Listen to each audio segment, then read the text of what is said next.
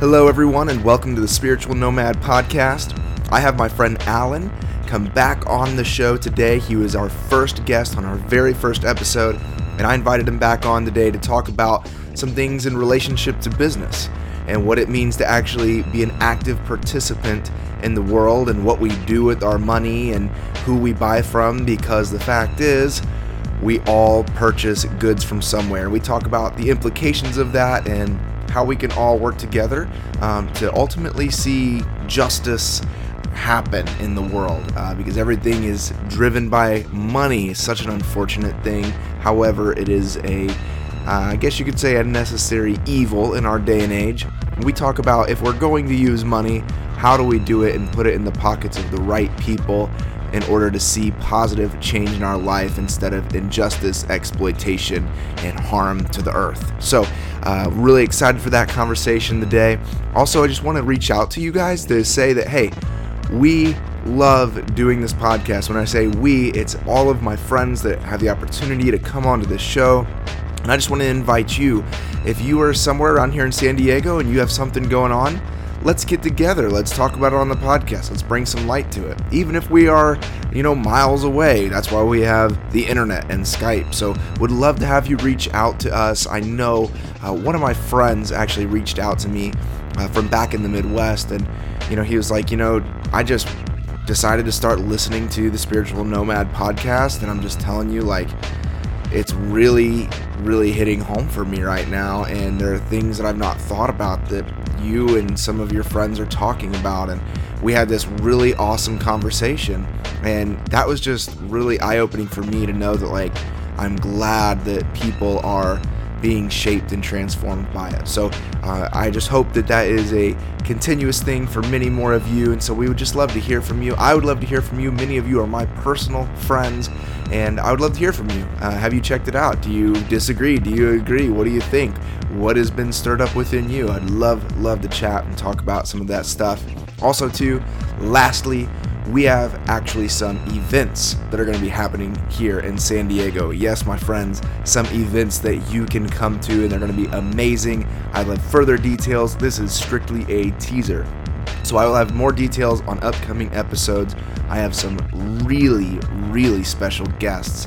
Uh, that are going to be coming on the show. So, the guests that we've had, they have been amazing, and we have even more amazing guests coming on the Spiritual Nomad podcast. Seriously, cannot wait. So, if you'd like to subscribe, leave us a review, tell your friend. Um, I'm excited to continue to explore this journey uh, together. So, without further ado, here is my conversation with my friend Alan Hagigi of Fruit Craft, Fermentory and Distillery. Enjoy.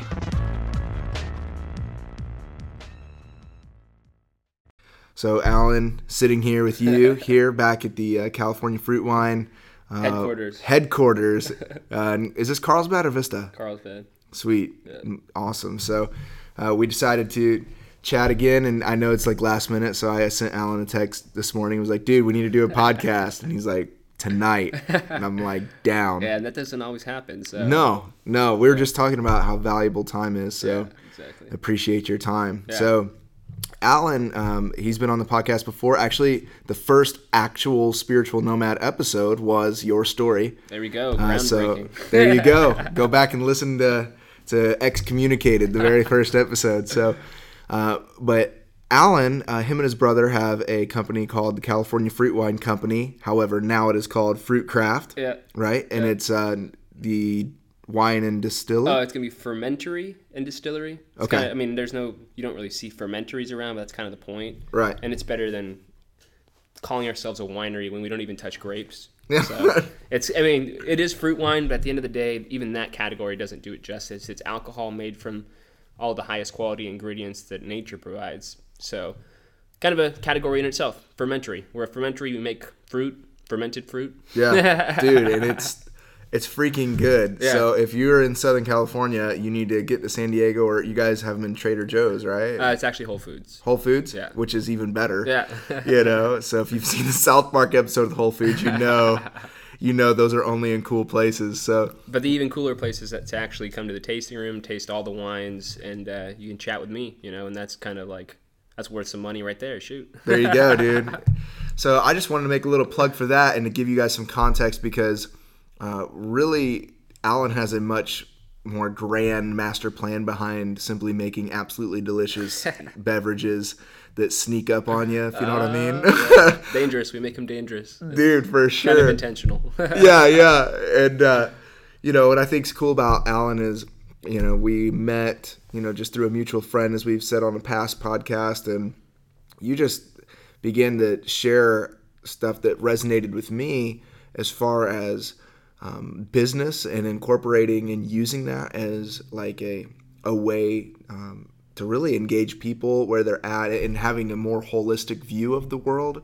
Yeah. Uh, you know, I think some of our original conversations, even you, wait, you came to our apartment and we watched a like uh, the uh, documentary. Um, it was one that Leonardo DiCaprio did with the uh, global warming one or yeah, yeah, yeah, change, whatever. I forget what it's called. But. And I think oh, that, before the flood is what it was. Yeah, called. before the flood. and so we did. We watched that, and that sparked into a whole conversation about how, like, well, the real culprit behind a lot of this is big business.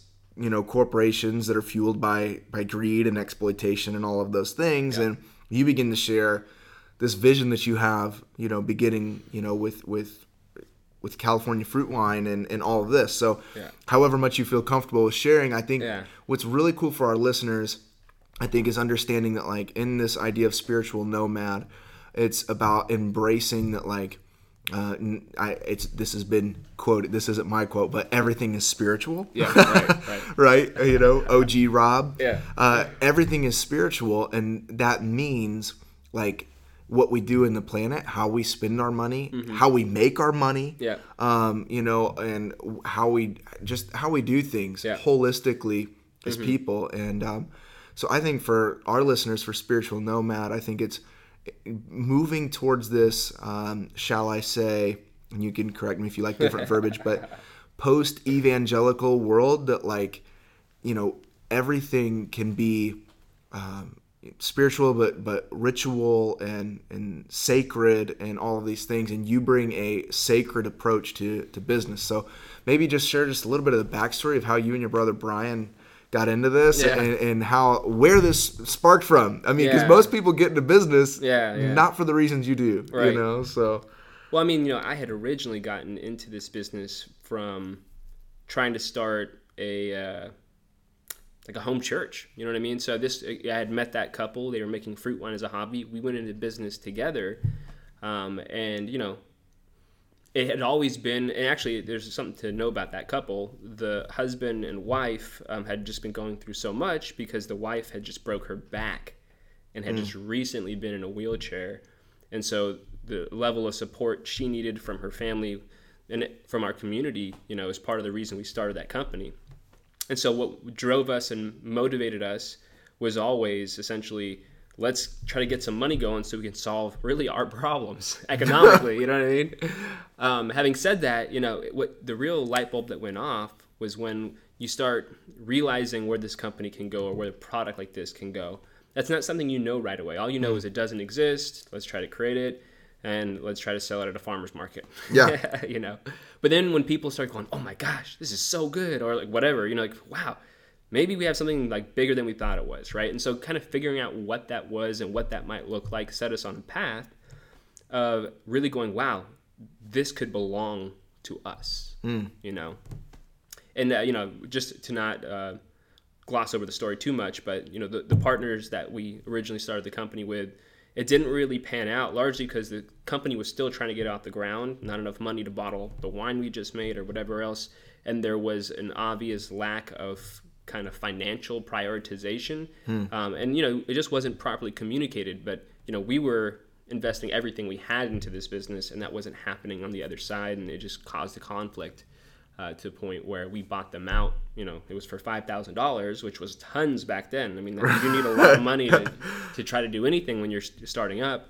Um, but we knew it was going to have the long term benefit of um, making them happy, making us happy. It was fair at the time. Yeah. Now what's being built is largely because of the things that we've done. But now the question isn't once again, what can I get out of it? But how can I create a fair system that gets me everything that I need also acknowledges kind of what I can be content with because you know, when you consider what you could turn a, your own business into, you could end up, if you started a successful business, not working a day in your life and making money off other people's labor. Yeah.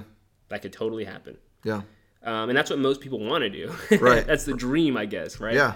Um, but you know, That's the American dream right yeah, there. Yeah apparently. You Yeah. know, the thing is, is maybe we need a new American dream, right? Right, Or yes. one that actually recognizes where fulfillment and happiness comes in, Yeah. because you can be on vacation the rest of your life, but you're not going to be fulfilled because you will never have given and contributed what you're supposed to contribute to our world. Right. And that's what makes you feel good about living is that contribution. If you can't make it, it's uh, or if if you've been brainwashed into believing that you're bringing value, you know, while you're on vacation and other people are working and bringing value in the marketplace. I mean, that's what's happening. They're creating products or services that do bring value to people's lives. That's why they exchange their hard-earned money for it. Yeah. Um, but the real question that you start to realize as a business owner is how you can manipulate all the cash in, cash out, ownership leveraged, and all these various um, structures to give you the highest possible return you possibly can get from the business. And that's your normal ethic when it comes to starting a company, and it's normal motivation. Um, but having been someone who recognized early on that I bought a brand new bench press and you know I was happy for two weeks, but the shininess wore off. Yeah. then I went on to the next shiny thing, and I just recognized, and I think we all can, and many of us already have, um, that these material things never kind of deliver on the promise that is encompassed in them. Right. Um, and so, just from making wise decision standpoint, um, you're looking for happiness in a not material sense, and that can only happen really by giving to others and living out what it means to love. Yeah. And that's kind of the funny thing is like that's what we're talking about. We're talking about in business, it's not common to love. Right. Right. it's like love is probably like if you were to ask someone like what's the purpose of life or if you were to kind of learn from all of life's lessons and you're on your deathbed and you now are asked what's valuable it's never the material. It's because you can't take it with you and it's always something relational and that's where love is embodied right? So um when did that shift begin to happen though? You know because that's what i'm curious about because in the beginning it was to meet some financial needs you know the people in your group and that's what i think it really even what you have planned now is kind of rooted in that it's Yeah. about simply meeting not only your needs but the needs of others but it i saw a fire in you and we Mm-hmm. First started talking about like well w- the changes that need to happen in Mm-hmm. our world to begin to experience that as a reality Yeah. you know so Yeah. like as a business owner and and as a person who follows you know i love you keep Yeah. it alive just calling it the way Yeah, yeah. i love that like someone who does that like how what fires you up i guess about the current state Mm-hmm. Yeah. of where we're at and i mean you kind of touched on that a little bit but Mm-hmm. i think like there there is some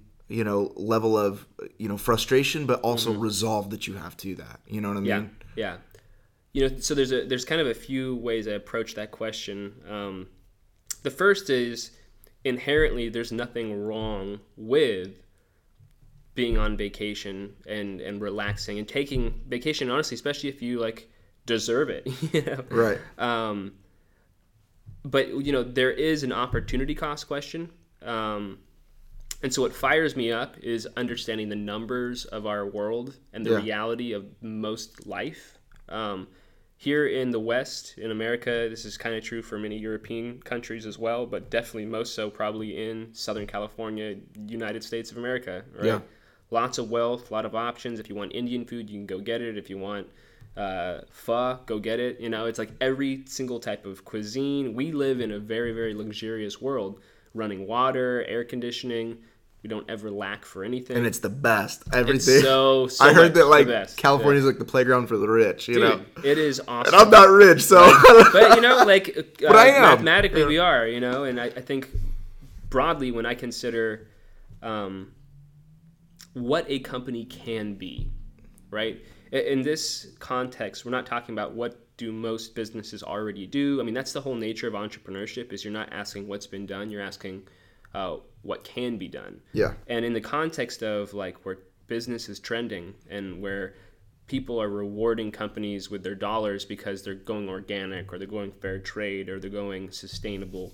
Um, you know, I consider that if we are continually trying to em, uh, embody a company that is being becoming better and better and better and bringing more value and more value, um, then the best way to start to go there is go to the, its final kind of conclusion. What is it, where is it going? Mm-hmm. It used to be, you know, even let, us just take a, a easier example for me, uh, the U.S. political environment, right? Let's you know everybody couldn't vote. then we got through the three fifths compromise and 18 something rather. I don't I don't know the history all that well. I believe you. Yeah, so. and eventually it became a one to one thing, but still it was all men. Women didn't get the right, you know. But now we live in a world where everybody has the right to vote. We still have work to do. Why? Because of the gerrymandering and all this stuff that doesn't even let your vote count. You're right. That's another podcast. Yeah, it's a whole other podcast. But the point is, is the final conclusion of this work of this progress was for everyone to get the right to vote.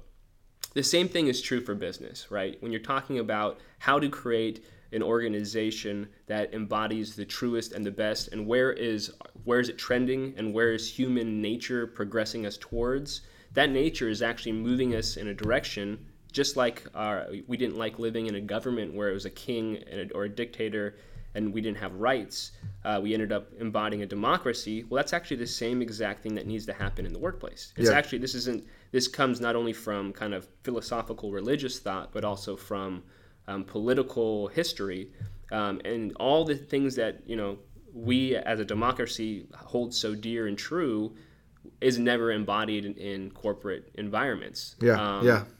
And it's kind of silly. So it's and it's you know in a democracy the whole purpose of its existence, the government is there to serve the people. They're the ones who empower the government. Right. In a business environment, it's not like that. You still have owners. Right? Yeah. They're not there to serve the people. They're there to serve the owners, and the people are used as pawns in their little game of chess. Right. Um, if they sell the company, half the workforce can go. You know, if they had a great culture or a culture ahead of it being sold, who knows now? It's got new owners. They can reset the whole thing. Yeah, I think that's even goes to how we've like seen marketing change too. It used to be like marketing was just manipulation for the pawn. Yeah. And I think we've seen a major shift in our generation mm-hmm. of just like people realizing like I'm I'm not yeah proverbially drinking the Kool-Aid anymore. Yeah. And there's this major resurgence mm-hmm. of just, you know, like unless we know who the owner is, yeah. we're not we're not giving you our dollars, yeah. you know? And I think that, you know, the power is in the money and I think that's what you talk about too. Like the fact is and I'm I'm kind of speaking out of both sides of my mouth right now because there are still things that I I purchased that I maybe don't want to purchase, but it's convenient. But I realize like there's there's always going to be extreme, but like there's also a, season of mm-hmm. in between. Yeah. And so like as much so where I'm at right now is like as much as I can, I try to. Yeah, yeah. And I think that's kind of like my motto. And right. some people would tell me I'm wrong, you know, whatever. Yeah. But it's like the fact is, whenever you live in an in between state of yeah. like, there's people like you who are saying, you know, well, if the king needs to be overthrown, let's build another kingdom to rival it yeah. and and build an army to mm-hmm. rival that army. And yep. and so I think in between of of that time, it's it's kind of like yeah. I don't know, the thought that just came to me is you know, whenever we were colonizing, you know, America, yeah. it's like they still drank England's tea. Yeah. You know, they still like ate some of the goods that came from there when they were still trying to do it. And I, I kind of maybe am justifying myself in some ways, but yeah. I just want to learn more too. Like, yeah. and for our listeners, like how we can begin to join that and make that shift and mm-hmm. and and how do we how do we seek out what is good? I think yeah. some of your in, or your uh, Facebook live videos have been good. What makes a company worthy of beginning to give power to? Yeah, you know what I'm saying. I mean, you, you did kind of mention it briefly earlier, which it's it's based on ownership, right? Um, if we don't realize that every time we spend a dollar with company X, that 35 cents of it goes to the products that get created, um, and it's the overhead, you know, whatever. 20% of it goes to the labor, and then, you know, actually maybe let's go 35 and 35. That's probably more accurate. yeah. so 70% overall is just kind of swallowed up with cost. Labor is considered a cost in the system. And then from the profit standpoint, typically what ends up happening is the owners can pay it to themselves in dividends. Mm-hmm. The only reason they would never do that is if they reinvest it into more growth in the company so that the dividends would one day be even larger. Mm-hmm. Um, and when you look at the biggest companies in the world, the amount that they pass through their corporate profits, you know, like to their shareholders in the form of dividends, is outlandishly out, just ridiculous, right? Yeah. And um, so yeah, for every dollar we give those companies, 30 cents of it is going to fatten the pockets of people who already have more than enough. Yeah. Um, now, if you were to spend that same dollar with a social value enterprise, and I say that specifically because it means two things. It means that it's employee owned, and it means that even the employees aren't looking at their ownership in the same paradigm as a traditional owner would. They're not asking what I can get out of it. They're asking, what's our purpose you know how can we have everything that we want out of the work life balance we want out of the the um, the impact and the purpose of the company while also um, you know making a living and, and all that kind of stuff right? It's, there can be win win win win wins. Um, so yeah once again if you spend that dollar with that social value enterprise it goes to more consumer dollars being spent in our marketplace which means more of us can start businesses because more people have money to spend. Um, and it also means that um, when the companies that we buy from in a social value enterprise context are profitable 10% every year gets donated to the School of Social Value Entrepreneurship, and that's giving people access to grants to start employee owned companies that are also going to be paying it forward in the same way. Yeah. This is designed as an economic system to embody it's better to give than to receive. And it's also designed to have outcomes that we all desire in these systems. Everybody gets what they want. Even investors get some phenomenal growth because even if the broader economy isn't growing, as this model trends and becomes very um, value added, people start buying around it. Um, it will eventually result in you making better returns because these companies are disrupting and taking market share away from other companies that can't compete with that value proposition right. because people's loyalty is tied to the social value enterprise model, the employee ownership, the paying it forward thing. So the social value enterprise, and just to bring a little context, I know you jumped into that. For some people that don't have any context yeah. for what that is, and you did just explain it, yeah. you know, thoroughly, but in a maybe a, a layman's term. Yeah you know your your general person that's like yeah. hey you know what makes this sort of enterprise yeah. different than you know the enterprise that we're mm-hmm. in you know well let me let me uh, you know iterate that even more the reason why we're even coining it that, the reason why we're not just saying we're social entrepreneurs, we're social value entrepreneurs, is because social entrepreneurship can be vague. TOMS Shoes, one for one, you know, they're kind of the pioneers of social entrepreneurship. Totally. But the reality is, we didn't realize by our consumptions, consumption, but that the uh, owner, um, Blake Mycoskie, was actually amassing a personal fortune by our consumption.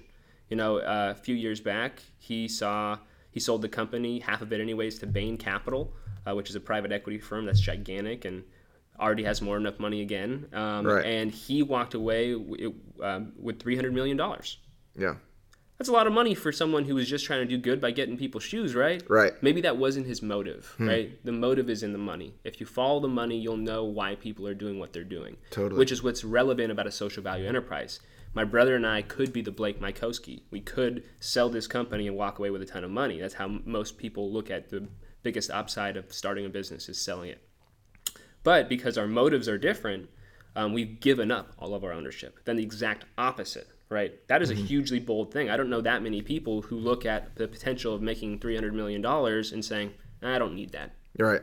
That's what we've done. So what we've, we've done that for a reason. One is we're talking about happiness. We've already been there. We're not dumb. Let's not make dumb decisions, thinking we're going to be happy by becoming more materialistic. Right. Um, but two, uh, this is also supposed to be a competitive thing, right? This is actually really wise entrepreneurship because what you're doing is you're creating a value proposition that is impossible to compete with. Yeah. And that means you have longevity in the marketplace. That means you have a different type of advocacy from your consumers. And that means that um, you're you're going to be able to break through the noise more easily as well because right. this is something that people care about. If you want to rebuild our economy, this is one way to do it. And yeah. as a matter of fact, the part that gets me the most excited is the prospects of the company we currently are managing, and that is the the Fruitcraft Fermentary and Distillery Company. This is literally um, got so much potential to, because no one's making these alcohols, and the alcohol market's gigantic. It's a two hundred billion dollar market. Yeah. So we can, can be going into every, every major metropolitan marketplace: Chicago, Seattle, Portland, uh, Austin, Texas. Every single one, we can be opening up local production facilities and tasting rooms, introducing this category to the locals, um, and winning people over because it is an incredibly competitive category. And as that matures in every major marketplace in the country, the prospects of turning over, you know, hundreds of millions of dollars a year is, is very high because of this inherent untapped market and the mm-hmm. the head start we have in it. Well, and it makes your not to interrupt you, but it yeah. makes it makes your guys's uh, your guys. Uh, it, it I guess a better way to say it is helping people and understanding the social value isn't a marketing yeah, thing. Right. It's an actual reality. Yeah. And and I think that that comes straight from your heart. Mm-hmm. And I mm-hmm. think the difference is, and I, I, it's interesting, like being about people's well-being is now becoming cheapened by marketing tactics. Yeah. And like everybody's on this whole storytelling thing and mm-hmm. of course it, it's true you know yeah. and it's like caring about people and it's like yeah it, it, what pisses me off is that it's like big business is like oh the millennials just say they care about people so we will too mm-hmm. so you can continue to buy our yeah. stuff and it's like what i really like about the social value enterprise is that it's yeah. like no, this isn't like a phase for our company right. to just kind of get into. Like, we truly think that mm-hmm. the only way that our world is going to change yeah. is by being competitive and caring about people because mm-hmm. they're people. They're not potential pawns to be shaped. Yeah.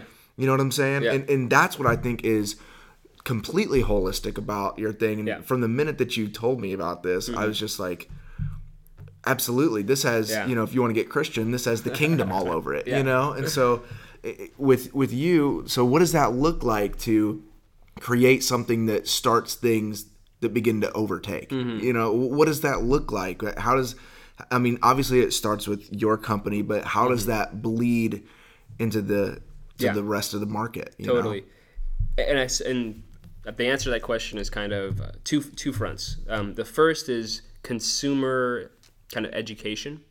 So um, that's the whole purpose of coining the term social value enterprise, right? It's supposed to evoke trust, no question whether or not there's ulterior motives, right? If you're a social entrepreneur and you give one for every one, I'm going to question your motives all day, every day. Show me who owns the company. Show mm-hmm. me who ha- who's entitled to control. Show me who's entitled to where the profits go. You show me that, and then I'll have trust. Well, the whole point of social value entrepreneurship and enter- the enterprise model is to, you know, reproduce it so that all consumers can say, okay, I spend eight hundred dollars a month on beer, pretzels, yeah. wine, vodka. Nah, you got that guy drinks a lot, but uh, you can have it. You know, uh, whatever you spend your money on, if you want to have an impact, if you had the right alternative, like a social value enterprise, you could absolutely redirect your consumer dollars probably get better products because these companies producing the products are going to be more innovative, being employee owned. They're also going to care more about what ends up in the marketplace because they are the ones who also consume in the marketplace. They're not, you know, sheltered from that like the one person could be, right? I have a personal chef and they get it organically from my garden. yeah. Okay, well, you don't have to shop where all these pesticides are being used. So apparently, you know, it mm-hmm. it's not a concern for you, but even though you made your your profits, right? So um, the first is, is the that coining that term, making it mainstream, and us aligning our consumer dollars around that. The second is like it because companies need to be started to meet that same need. To, yeah. to if the consumer is going to demand it, then the supply needs to be there. And so, in order for supply to exist, these companies need money, they need education, they need training, they need systems that are reproducible, especially if we're trying to make a difference in a short enough period of time to do things like stop climate change or uh, you know, provide for people dying all over the place. Uh, get some know? people some water. yeah, like exactly. that's a really big deal right yeah, now. Yeah, uh, what is it? Was it Somalia? Yeah, it's Somalia. Yeah. Like, there's really legitimate, easy, turnkey solutions to this. Go get them water. You know what you do? You write a check for whatever ten billion dollars, and water ends up there. It's amazing. But yeah. no one wants to write a ten billion dollar check, right? The reality is, ten billion dollars isn't even a whole lot of money, and that's part of the other thing about our model, and this is why what I'm getting into, which is it's great that the California Fruit Wine Company, my bad, old ways, Fruit Craft, Fruit Craft, Fermentory and Distillery, employee-owned, mission-driven, by the way. Um, it's great that we could build to hundreds of millions, if not potentially billions in revenue based on the way I look at the market. Um, and if we're taking those profits and we were just like giving away, say, a couple billion dollars a year to charitable things, believe it or not, the size that we need to like tackle this with, it's not a couple billion dollars, it's like a trillion dollars. Right. Which means $2 billion of donations isn't going to get you anything. Um, and so what you have to do is you got to consider, okay, how do you take that two billion and do the most you possibly can with it? Mm-hmm. Um, and really, what we came up with was, well, you know, when you're considering growing money, which is essentially your task at hand with that two billion dollars of profits, best thing to do is actually put it into startup companies. Yeah. And the reason why is if you put it into a mature company that's growing by two or three percent, that money isn't going to grow by more than two or three percent. But since startup companies don't exist and they can go from no revenue to a million in revenue to a hundred million in revenue, the type of growth you can see and the type of multiplication you can have um, is immense. Having said that, it's inherently riskier. But you know, as as we come, tackle this problem with science, we go every single one of these issues is addressable. Why do companies fail? They don't have the right uh, people behind it. You can train the right people. You can make sure that before they even get a dollar of money, that they know exactly what they're doing. Yeah. Um, you can make sure they have the money because if they run out of money, that's one way companies go out of business. So addressable, right? Um, do they have a great product? Once again, even that's addressable because as we look at this model, you don't even need a new product like the fruit alcohol we're creating. Um, you can go into a market with the same product other people have and just use one value proposition that's different this is employee owned and is 100% going to charity, right? Right. So um, you don't even need to be that innovative in that regard, but you do need to make high quality products. So in either case, we can launch hundreds of consumer facing companies with the profits we make with California Fruit Wine. And when you look at that at fruition after 10, 20, 30 years, what you find is because we can, let's say we launched 10,000 companies over that period of time, those 10,000 companies are going to have taken away the market share from traditional businesses that are owned by one, two, 10, 100 people and not by the entire community. Um, and they will take away their market share and essentially redistribute the wealth, not through taxation, but through consumption. Mm-hmm. And it will go into employee owners' pockets. They'll be spending more money. It will actually result in economic vitality and growth. Right now, the paradigm actually lowers wages and, and for the sake of profits, and less money is out there in the market to be spent. It's it's very uh, self defeating. Right. Right. Um, but but the the combination of these two things, consumer consum- consumer advocacy and uh, and the grants that we're giving out. These aren't just investments. We're giving we're going to be giving away $100,000 at a time to companies that go through our program because we know that's how much it truly takes to get off the ground properly. Right. We, have been there. We know. We know all about it. And so the vision is if you were to really just cast that that largely mm-hmm. in the you know, you're getting all of this off the ground right now. Uh, I think that obviously I'm a believer, or else I wouldn't have yeah. been like, hey, I, I think you should tell some more people about it through this, you know, yeah. platform here. But like, so what do we begin to see on the ground level yeah. as this begins to progress? Mm-hmm. And because I, I believe that the, the climate of our uh, social world right now in our generation is ripe for this. Yeah. You know what I'm saying? Like mm-hmm. we are, we're ripe for this. We're ready for this. Uh, and I think that uh, it it plays a huge part, like I said, holistically, mm-hmm. in people seeing the value and, and whether people, um, I guess you know, see it as marketing thing or not. At yeah. any rate, like if we are truly beginning to make a difference, yeah. whatever. So mm-hmm. you know, large scale, you know, looking forward, looking at the vision, mm-hmm. you know, social value enterprise startups mm-hmm. begin to actually get to a place where they compete in the market. Yeah. What what do we begin to see? Yeah economically yeah. what do we get to begin to see socially like how what does yeah. that look like for for ground level mm-hmm. you know i mean so th- what it looks like is still um, a lot of migration because keep in mind even when it comes to investment or even if it comes to good paying jobs um, or just once again consumer demand and, and where that can migrate to what you see is as this model proves itself out the company is going to be more competitive than any other company because everyone will have a vested interest as an owner. Um, the consumer uh, defensibility you have because of their loyalty is higher, right? Um, you also have a um, compounding effect because once these companies get launched and are profitable, 10% goes to the School of Social Value Entrepreneurship, who's giving out more and more grants. But at maturity, when a company has already maximized its growth, all companies are going to at some point in time. Mm.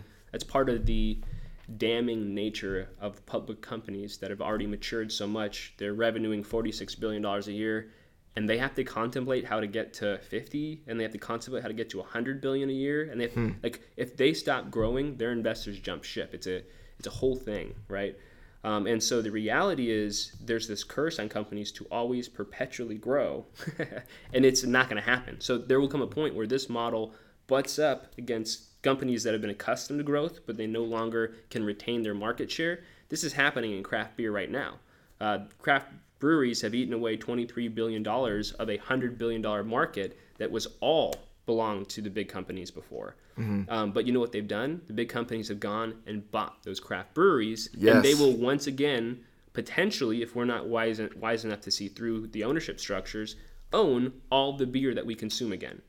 Right. right. And this is what would end up happening with the social value enterprise movement too, because they would be trying to acquire. Here's one of the beautiful parts a social value enterprise cannot be sold. It is not for sale. Mm. So there's nothing these big companies can do as they look at their market share getting eaten away at, even though they have billions of dollars to say, hey, I'll give you a billion dollars. Would you give me your business?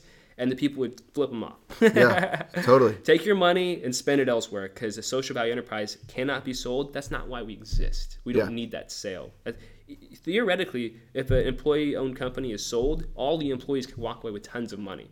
Right. Not 200 300 million dollars personally but like a million dollars a person or something right? yeah which is huge. Which is a lot. Now having said that that does not create a better world either. It just right. perpetuates this divide between rich and poor doesn't take care of the needs of anyone. We need to adopt a new mentality a new ethic. That ethic is thinking about others. It's empathy. It's all the duh stuff. Duh.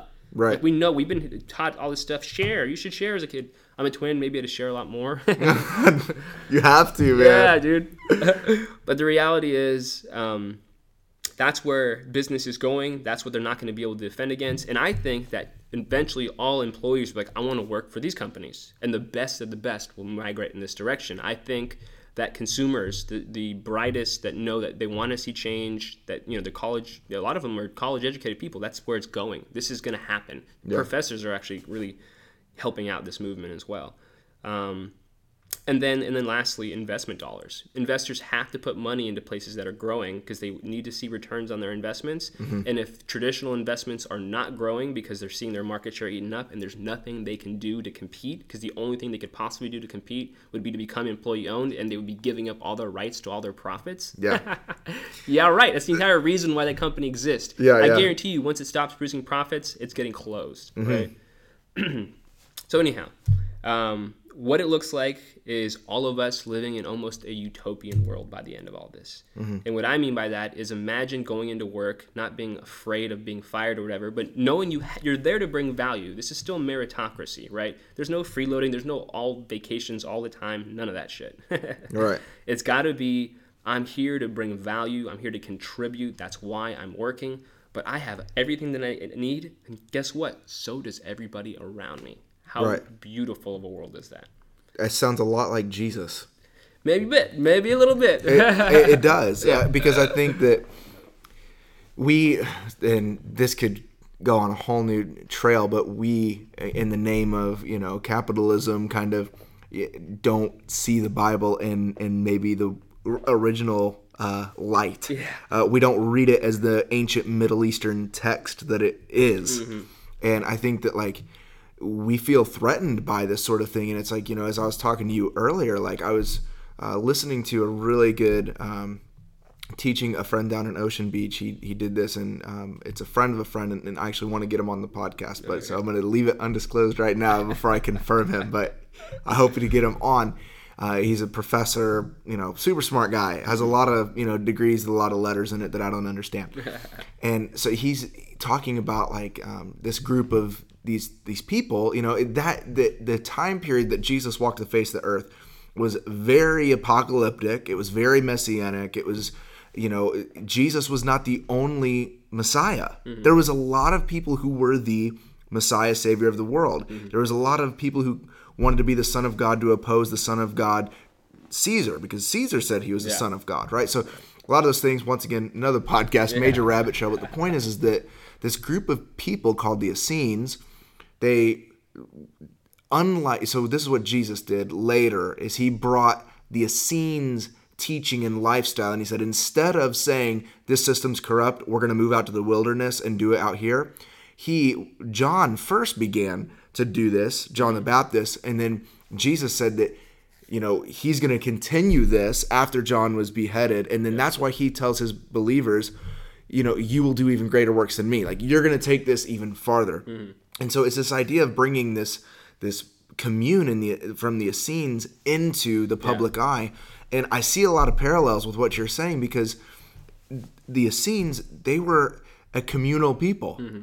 And because they were obsessed with commune jesus a lot of his stuff is commune. Yep. and whenever you get a person that believes in a commune they become a commune ist and that's not american you know Uh, that's not at all you know oh we got to escape that you know so i'm not like advocating No, I mean, like- communism right now Well, however the irony is they the, the Red Scare was intended on people not exploring these ideas. And keep in mind, it was happening during all this hippie revival stuff going all over the place. So I mean, like the um, the word communism is super loaded. You know. Oh totally now most people think of it because this is the way we've educated people. It's you know uh, uh, Russia, China, and then any other nations that adopted a really, really, really heavy authoritative structure of communism. Right. Yeah. Now there's people like Karl Marx who wrote the Communist Manifesto. He had no concept of the state-run communist world.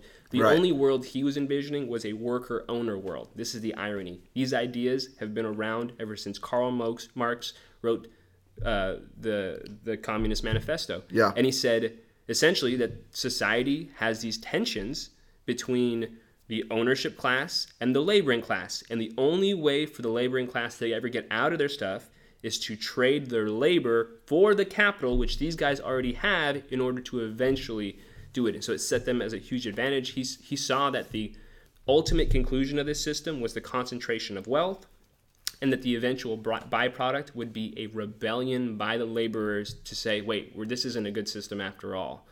right this was he. This is what he theorized, theorized and predicted about capitalism. We are in the throes of that right now. We're seeing it unfold. I'm an embodiment and a fulfillment of his prophecy that labor would one day revolt. What do you think I am? Do you think I'm a capitalist?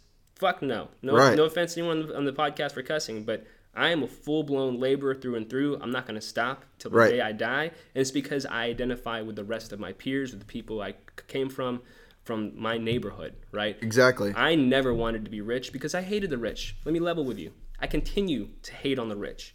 I think they could be doing a lot more good. I think they could be taking a lot less vacations, and I think that when in the with the problems that exist, you know, there's a lot we can ask. Now, having said that, I know the reason why they don't do anything about it. The problems are so big they know that they can hardly scratch it. Yep. The reality is together through collective action, through gathering, we can align ourselves. That collective action is supposed to be embodied in the social value enterprise flag, that emblem. Once again, if we can trust that signature, that brand, then maybe we can move our consumption dollars over there. Yeah. And all the things that we thought were too big and we could never tackle, all of a sudden, the $2 billion a year of profits from Fruitcraft goes into the School of Social Value Entrepreneurship. We're launching a thousand companies that year with a $100,000 grants. I don't know, I didn't do the math.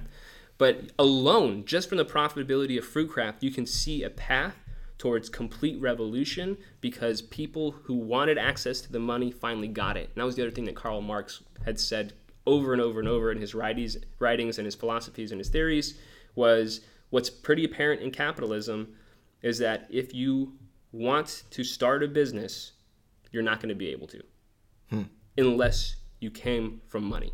yeah That's essentially what he said. And that's true. And the reality and that is, has been the case yeah, That has been the case, and, and people that do kind of find their way around that is Yeah. so few and far between. I mean, the the it's grains of sand. Mm-hmm. Yeah. You Yeah. know, and, and but we highlight those stories to make it seem like we can all achieve it. The reality is they got really lucky, and most of them bought into the same narratives of becoming wealthy and concentrating wealth for themselves. exactly, Um, so we're in a new age. We're in a new wave of things. And I'm we're, we're the beginning of it. I kid you not. I'm, I guarantee you. I, I know this because I've talked with a lot of other people in the worker cooperative movement.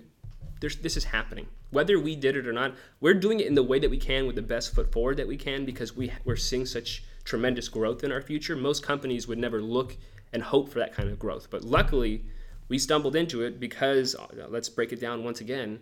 I got kicked out of church. I tried to start a home church. I met a couple who was making fruit wine as a hobby. We started the business to help them, but we realized at some point that we had a much bigger thing on our hands, and this is literally what's going to grow into something that potentially could revenue billions of dollars, put a whole bunch of money in a whole bunch of people's pockets to start businesses because we're not trying to take ownership of the company, we're trying to give it to them so that they can start employee owned companies and we can make a difference which we never even thought we could have. And here I was sitting in church thinking, God, when are you going to call me? Because I'm sick and tired of sitting in this chair doing a whole lot of nothing. Right. I've heard this song every week for yeah. six weeks. When's it going to change? Yeah, you know? Exactly. And, and I, that's what I think is just cool that this was birthed out of that. Mm-hmm. And, you know, for some of our listeners, I realize that some of it might be, you know, uh, a shock to the system or even to even throw around Jesus and Karl's Mar- Karl Marx in the yeah. same sentence for people is like that's like the most like not American thing. We're supposed to throw around, you know, yeah. Jesus and Trump. You yeah. know what I'm saying? Which don't even get me started. But the point is, is that like, I think once again, and we need to do an episode about this sometime. But that's the problem whenever we we label things. Yeah and we only take things at their face value and mm-hmm. we do no sort of legwork in between. Yeah. And I think that the day of the critical thinker is here. Mm-hmm. And there's not been a revolution like uh, the internet since the printing press. Right. And because of that, we're seeing all of these new startups, we're seeing completely new growth, we're seeing yeah. all of this stuff happen.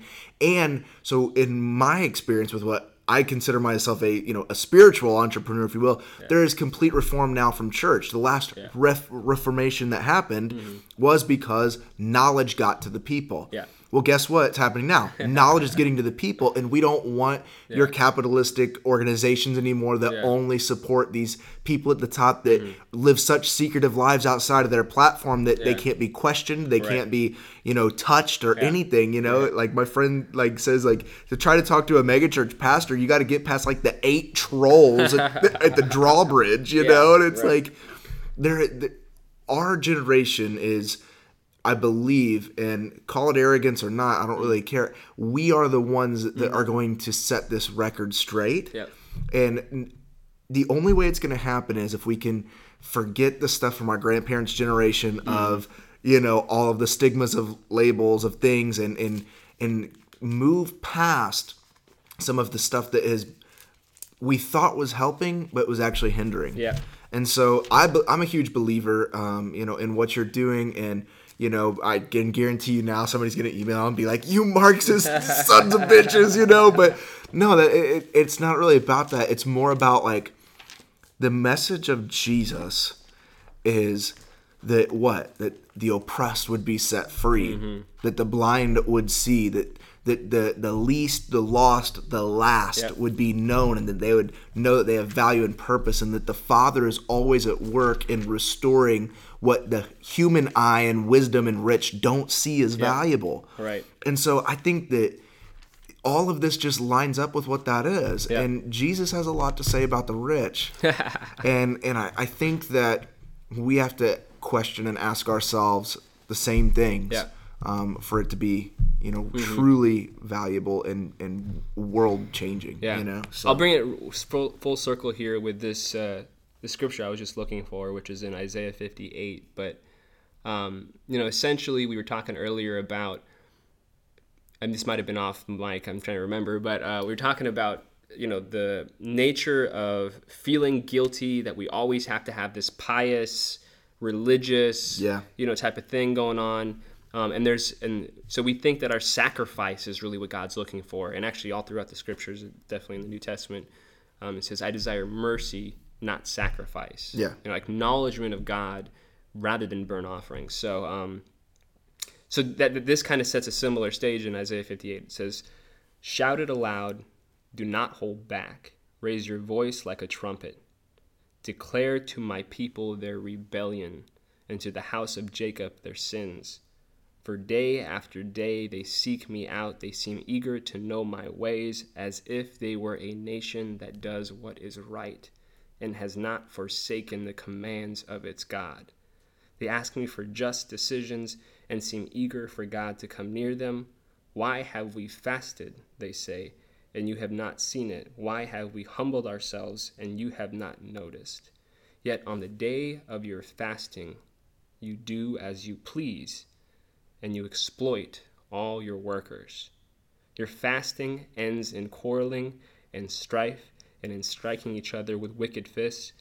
You cannot fast as you do today and expect your voice to be heard on high. Is this the kind of fast I have chosen only for a man to humble himself? Is it only for bowing one's head like a reed and for lying on sackcloth and ashes? Is that what you call a fast, a day acceptable to the Lord?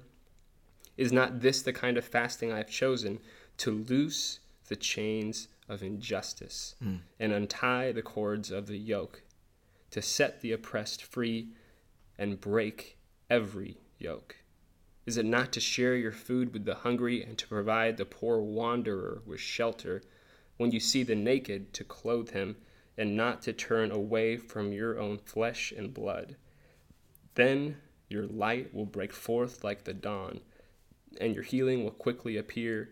Then your righteousness will go before you, and the glory of the Lord will be your rear guard. Then you will call, and the Lord will answer. You will cry for help, and he will say, Here am I.